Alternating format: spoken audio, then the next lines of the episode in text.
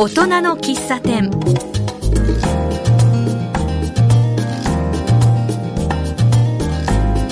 この番組はこの街を明るくする元気にするそんな活動をしている方にお話を聞く番組です。今日のゲストは近隣の人たちで結成したノーザンシックスというビッグバンドの結成から関わり今もメンバーとして活躍している今井正夫さんにバンドの結成の話や音楽の楽しさなどをお聞きしたいと思います。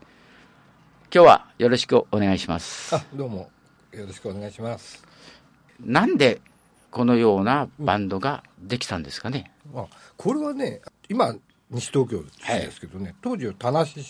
東京都とね多摩六都お事業というのがありましてね。はい。で多摩北部広域行政権協議会っていうのがあるんですよ。当時、まあ、北多摩はろ6つあったわけですけど市こがね。この辺の市ですね。そうそうそう。清瀬とか小平とかね、はい6市のみんなを集めてなんかできるような事業をやんないかという、はいこういうのはい。があったんそれでなんでビッグバンドなんて作ろうなんて。要はあの広域だから小平市さんとか、え東久留米さんとかそういうところからも来れるようなもの。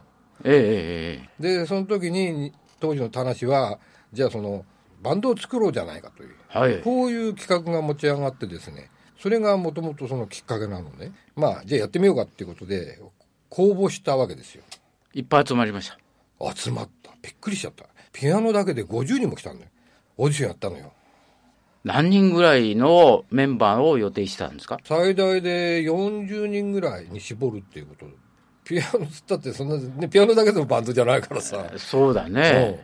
結局ねそのピアノのそのオーディション、ええ。僕も立ち会ったんだけど、えあの1曲はね課題曲っつってねあの楽譜楽譜がポンと渡されるんですよ。ええ。初初見っていうのかな？初めて見て目の前でその弾いていくっていうえ。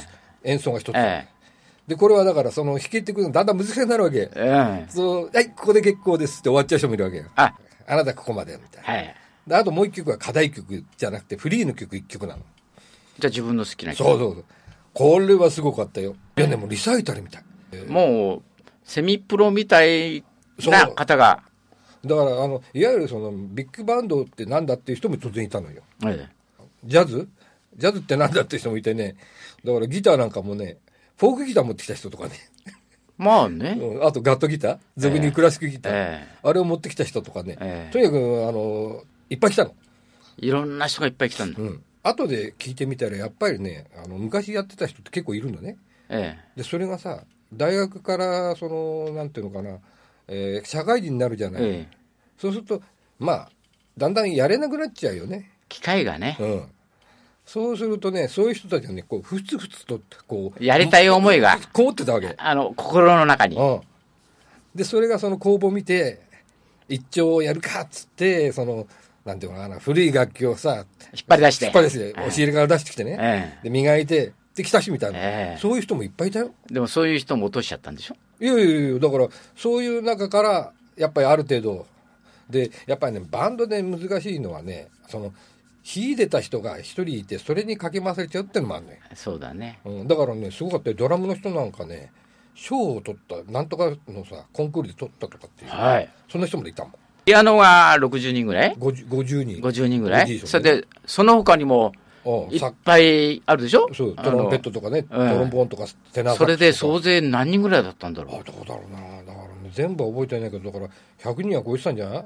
もともとはほらそんなに応募してこないかもしれないなと思ったからう。まあね。会場と別にね、ええ抑えてなかったんだけど、えいやええええみたいな。こんなに来ちゃうの？そう。最初はそんなことはなくてねね。何人も来ないだろうなみたいな。まあ、それで、あの、素人に、うん。ちょっと上手くなったぐらいの人が来るんだろうなと思ってて、うん。講座だもんね。そう。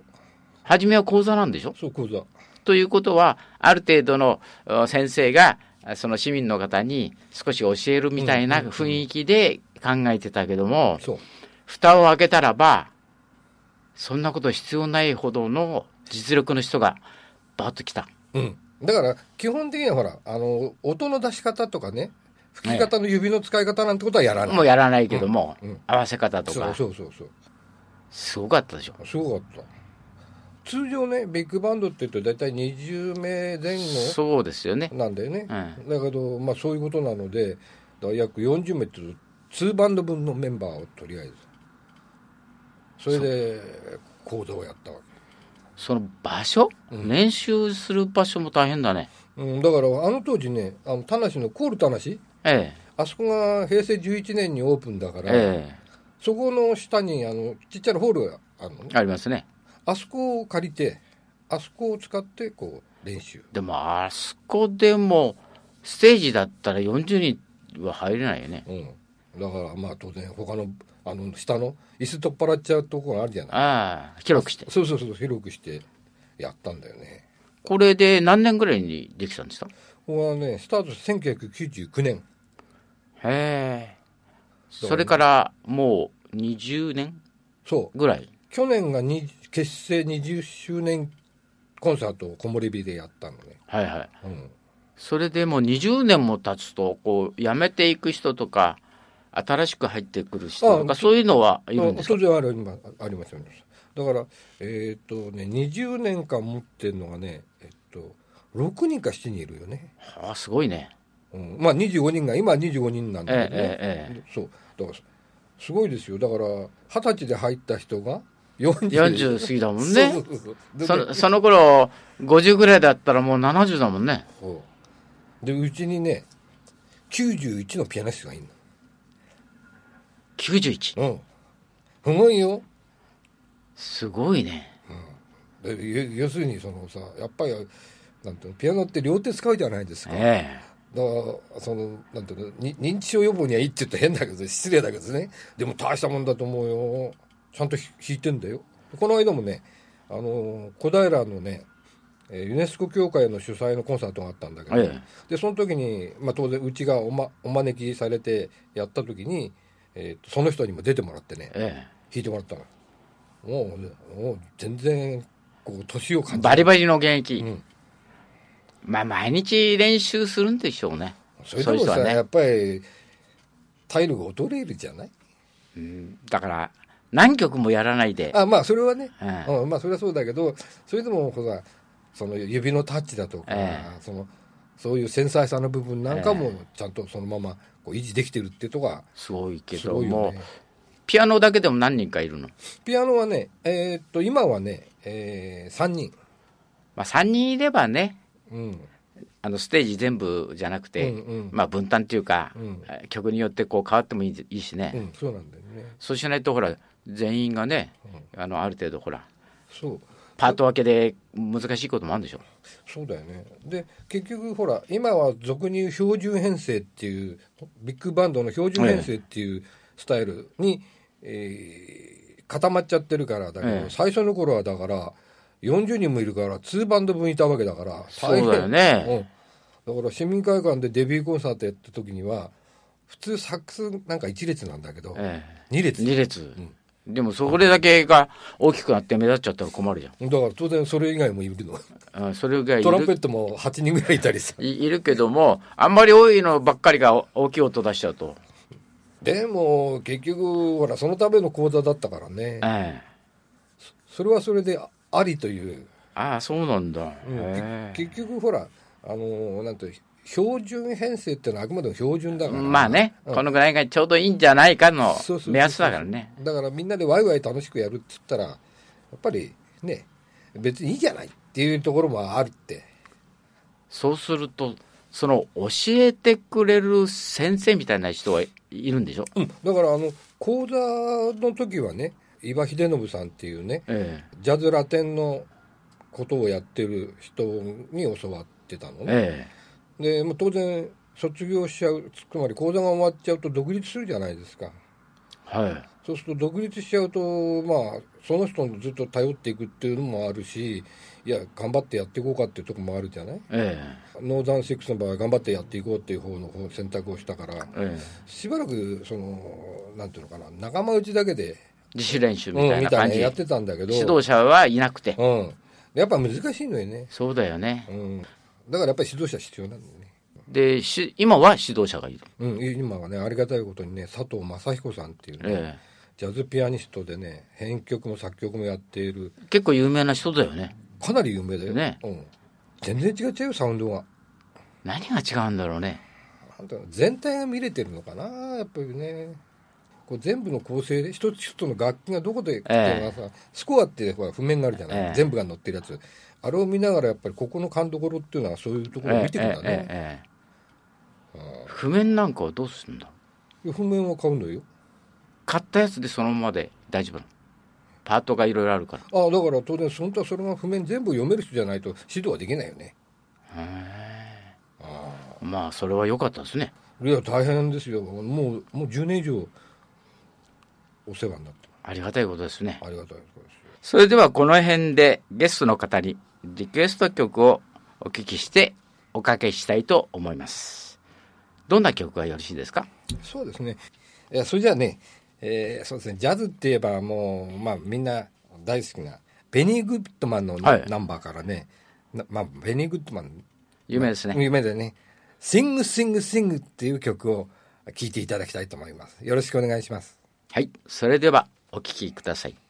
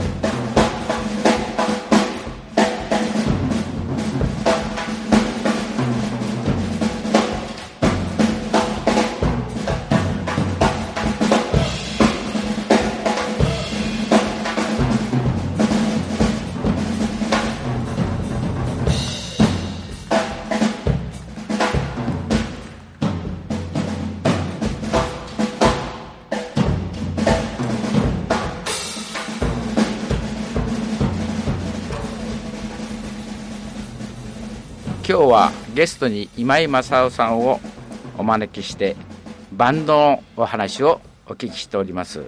後半はバンドの楽しさをお聞きしたいと思います。バンドやってて楽しいことっていっぱいありますよね。いっぱいあるね。うちの場合は人数が多いじゃないですか、ええ。だからそのまとめるっていうまとまった時の楽しさっていうの？これはねだって一人でやってるわけじゃないからその楽しさっていうの？あるよね。なかなかまとまんないでしょ？ええ40人もいた。らまあ確か今、まあ、25人だけどね、はいはいはい。うん、なんていうのかな。あの、まあ、先ほどほら最後にあの指導者の佐藤正彦さんの話だけど、え佐藤さんは一人一人の個性があるのがジャズの面白さよっていうわけ。だからいいんだっていうわけね。え。つまりね別に僕は吹奏楽を悪く言うわけではないけれども吹奏楽っていうのはさもうその指揮者に合わせてそうだよね。ぴったりなのよえね、えどっちかっていうとスポーツ系？ええ。大会系みたいなええとこなのよ、ええ。だからそれぞれの音がそのなんていうの？澄んだ綺麗な音でプッと出なきゃいけない、えジャズってさあのどっちかっていうといろいろんなえ人がわいわ言い合うみたいな、ええそうだね。うん、そういうところなんだよね、えだからそのなんていうのかなそのそういうところがあっていいんじゃないの？っていうそういう考え方？えだから、そのまとまるっていう意味が、その、水素化みたいにその完璧にさ、音までの、音色までもまとめちゃうっていうことではなくていいんじゃないのっていうお話なのよね。そうすると、まあ、演奏者が、個性が少し出たり。そうそうそうそうそうそうそういうところがいいいいわけです。そうそうそうそうそう。で、あの、ジャズってさ、あの、形がわからない。そうですよね。自由だもんね。そうそうそうそうそう。で佐藤正彦さんなんかに言わせるとジャズっていうのはね何でも受け入れられるんだよ。つまはり雑食性なんだっていうんだよね、うん、でそれなんでっていう話をすると、ええ。そのなんていうの？もともとほらアフリカ、そうだよね。ね、黒人が始めたってことなんだけど、ええアフリカの人たちが奴隷でこうアメリカへ来てやったみたいなところあるじゃないですか。だからまあ虐げられた人たちっていう部分から言えばその何でも取り入れてとにかく進めていこうっていうところがすごくその意欲的だったっていうの？普通の人が自分の好きなようにあのピアノ弾いてみたりっていうところがもんね。そうそう。だから俗にあのよくジャズって言うとアドリブが入るっていうじゃん。え。ね。あれはあのまあクラシックなんかでもねあのカデンツァとか言ってねそのあなんていうのなんなんどんな音符を使いなさいっていう指定だけあってあとあんた好きにやんええなみたいなのもあるのはあるのえねでもジャズの場合は全くそれがもうその決まってないっていうの。だから好きにやんなさいっていうところがやっぱり魅力っていうの。個性出せるっていうのかなその人の。そうだよね。うん。まあ喋り方みたいなもんでさ。その演奏自体が掛け合いみたいに、うん。この会話にならないとダメでしょ？うん。だけどその会話の仕方っていうのはその人の喋り方じゃん。え。だからそのなんていうのかな。今こうやって喋ってるのと、ええ。でも全然違う会話も起きることもあるじゃない。人によっては。でそれを受け入れちゃうってとこがすごい。すごいね、だけどそれをね真剣に考えるとねできなくなっちゃうね。でもまあ自由にやんなさいっていうことなんですよそうそう。そう。だからよくアドリブの仕方についての本があるけどうんそれって何なんだろうみたいな。でもアドリブなんだからまあ基本は勉強するけども、あとは好きにやらなきゃしょうがないよね。そうそうそうそう。だからわーわー喋る人もいればさ、うん。静かにさ物事を物を思いながら喋る人もいるわけなんだけど、うん。それはそれで自由なんだというところね。それで今はね、うん。今井さんは MC うん。で裏方的なこともやって、それの面白さってあります？うん、そうねあの僕が MC やるっていうのは、まあ、当然ながらあの、まあ、楽器演奏自体が、ええ。あのなんていうのみんなもっと素晴らしい人なんで私はどっちかっていうとあの野球野球で言えば2軍3軍のレベルだから、でねでももともと裏方でなんかしたいなと思ってたからあもともとほらねあそういう形で入ってるから。あそうだね。うん、だからあのじゃああの司会でもさせてもらおうかなって MC させてもらおうかなと思って、ええ。ーやったんだけどね、ええ。でもやればやるほど難しくなっちゃってあいつくだらないこと言ってんなっていう思ってんだろうなと思うんだけどね聞いてる人はね。えその難しさってどんなところで？やっぱりねあのステージねさええ。初っ端にね、えやる時ってさあの客席とさそれから舞台とって温度が違うんだよ、ね、そうだね。うん。まあ温度って別にね、ええ。体温計持ってって測ったわけじゃないんだけど、緊張が伝染する。そうそう。お客さんも身構えてる、バンドも身構えてる。そうそうで、そのまま行っちゃうと、身構えたまんま行っちゃって、お互いに緊張しのまま終わってしまう。うんわかるね。ちっとも楽しくない場合もあるのね。まあ、初めはね、うんどうしてもこう、演奏する方も、お客さんも、あある程度こう身構えて緊張感あるじゃん。そうそうそうで、そこにこう、えーバイク持って、つらつらっと出て行って、また緊張しながらこう喋ったらば、もう、ピーンと張り詰めちゃうもんね。。最初ね、一番最初の時ってね、え手に汗が出てやってえね、えワイヤレスマイクが落ちそうになって滑って、えいやいやいや、これやばいなと思ったもんね。どうしてもそうなるよね。あの、人が結構大勢いるじゃない。うんで、ステージから見ると人は、あの、真っ暗だから、そんなに見えないけど、もう自分の精神的に、あの、客席にいっぱいいんだなっていう思っただけでね、緊張感走るでしょ？そうそう。それで、あの、喋りもそういう緊張した喋りになると、今度演奏する人も。しょっぱなだから、間違っちゃいけないっていう緊張感もあるしそれどうやってほぐすの？客層？お客さんええ。の層っていうのもあって、その年代のその思い出的なものをこうコメントの中に入れてみたりね、ええ。えそうするとみんなその思い出がプッと戻るそうだね。うん。でね面白かったのはね舞台と客席っていうのはねエネルギーのやり取りなんですよ。えはい。つまりね舞台の方からはさ楽器演奏するって形でエエネルギーを送るのね。ええ。でいい演奏だと、まあ、感動を与えられる。そうだね。そうするとそれはね拍手で返ってくるの。え。つまりエネルギーを今度拍手で返ってくる。ええ。でそれのやり取りなんですよ。だからねまあやったことはないけど例えば一曲終わりじゃない拍手も何もなかったりするとねエネルギーいったっきりになっちゃうからねこっちが持たない。司会の難しさっていうのは、司会の難しさはまず最近ダメなんだよね。あのなんていうの？え滑舌が悪くなってきた。そうだよね、年とともにね。あだからねあとねネタに自信がない時はねえ早口になる。えペラペラっと。そうそう自分でもね後で録音聞くてんだ何言ってんのって まあ、しょうがないよね、それでもね本。当そうだね。だだとにかくね、あの、なんていうのかな、とにかく楽しんでもらうためだけど、といってあんまりだらだら私が喋っちゃうっていうのはさ、当然お客さんは曲曲を聴き来てるんでさ、そうだね。うん、私の独演会じゃないから、ええ司会でやるときに衣装かなんか揃えたりなんかして。いやいや、そうそう、あのね、えーっと、ステージ正式な衣装ってタキシードなんですよ。タキシードでね。これはね、ええ洋服のなんとか山で、あ作った そうそうそう、作ったのね。まあ、定期演奏会しかや、その、やんないんだけど、ちょっとね、ラテンのね、メキシカンみたいなね、ええそういう衣装をやったりして、ええー多少、あの、ほら、おちゃらけて、ええ大体あの、コンサートって一部っていうのはどっちかっていうと、こう、なんていうのかしこまって、えそうだよね。うん、二部はもうどんちゃん騒ぎみたいな。ええだからその、どんちゃん騒ぎの足しになるようにという、そんな感じでね、やってるあの、僕もね、えー演奏うん、やってね。見させていただいたんですけどやってる方は、まあ、話はまあしないんだけど、あの、見させてもらったんですけど、あの衣装いいね。あ帽子が大きくて、そう。あの、マントみたいな、そうそうそうそう。派手なやつ。そうそうそう。あれどうしたんですか？あれね、えー、帽子はね、あのメキシコ製なんですよ。本物なの。えそうあれはね、えー、原価2000円でね、送料が2000円だったっていうね、えーあれは買ったの。え服の方は？あれはね、あの、お客さんがね、プレゼントしてくれたのよ。もうずいぶん前だけど、今井さんこれあげるとか言われて。あれすごく綺麗でね、ええいいんだよね。綺麗ですね綺麗ですね。で、あれ、ほら、着て、ステージに出てきたら、お客さんが、うわーっていう感じだったね。そうそうそうそうそう。まあ、あのーなんていうの？周りがほら、ほとんどが黒白だからさ、タキシードなんかしちゃってるからね。そうだうんね。余計目立つ？そうすると、まあ、えーいろいろなことを工夫してやりながら、一体感を作ってそう、そうそう。あ見に来てくれた人の感じはどうですか？うん。あの、やっぱりね、前に東村山の老人ホームでやったことがあった。えで、その時にね、老人ホームの担当者、いわゆる、まあ、なんて、事務屋さん事務え所、はいはい。えジャズですか？